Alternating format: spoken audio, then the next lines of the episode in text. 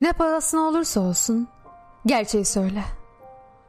Benim anlayışım bu. İçimdeki küçük adam diyor ki küçük adamın öfkesini üstüne çekmek ve onun insafına kalmak aptallıktır. Küçük adam kendisiyle ilgili gerçeği öğrenmeye yöneliyor.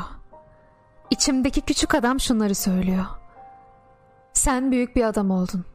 Almanya'da, Avusturya'da, İskandinavya'da, İngiltere'de ve pek çok yerde tanınıyorsun. Totaliter yönetimler sana savaş açtılar. Kültürel değerlerin bekçileri senden nefret ediyorlar. Bir küçük adam olduğun için senden korkan bendeki küçük adamın söyledikleri işte bunlar. Dinle küçük adam. Kulak ver. Sana göre bir kral Freud'dan daha önemli birisi. Benim içimdeki küçük adam senin devlet adamlarının başvurduğu yollardan seni kurtarmaya çalışıyor. Benim içimdeki küçük adam seni özgür kılmak istediği zaman benim bir korku alıyor. Özgürlüğün, büyük düşünürlerinin bir yüzyılda geliştirdikleri ve çektikleri acılar beş yıldan daha kısa bir zamanda ortadan kaldırılabilir oldu. Seni bulunduğun yerden gelen küçük adamlar bu süreci kısalttılar. Gün ortasında çalışıyorlar barbarca. Sana kişisel bir özgürlük vermiyorlar. Ulusal bir özgürlük veriyorlar.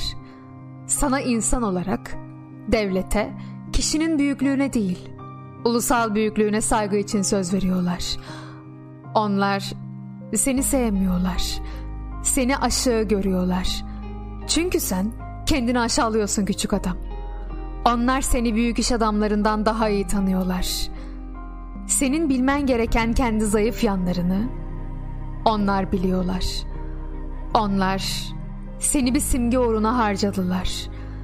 Sana egemen olacak gücü sen onlara veriyorsun. Sana bir kez söylendi. Sen sorumsuz, aşağılık bir yaratıksın. Ve öyle kalacaksın.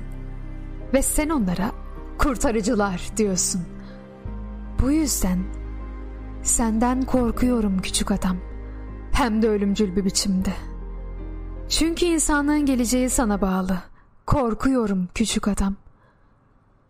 Çünkü kendinden kaçtığın kadar hiçbir şeyden kaçmıyorsun. Sen hastasın küçük adam. Hem de çok hasta. Bu senin hatan değil. Ama bu kötülüğünden kurtulman yine sana bağlı.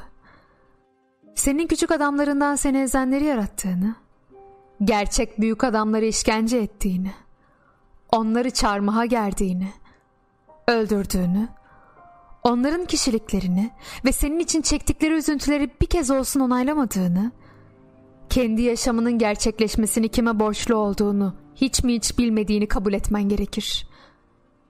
Ne olur, kirli bir elbise gibi sıyrıl peşin hükümlerinden.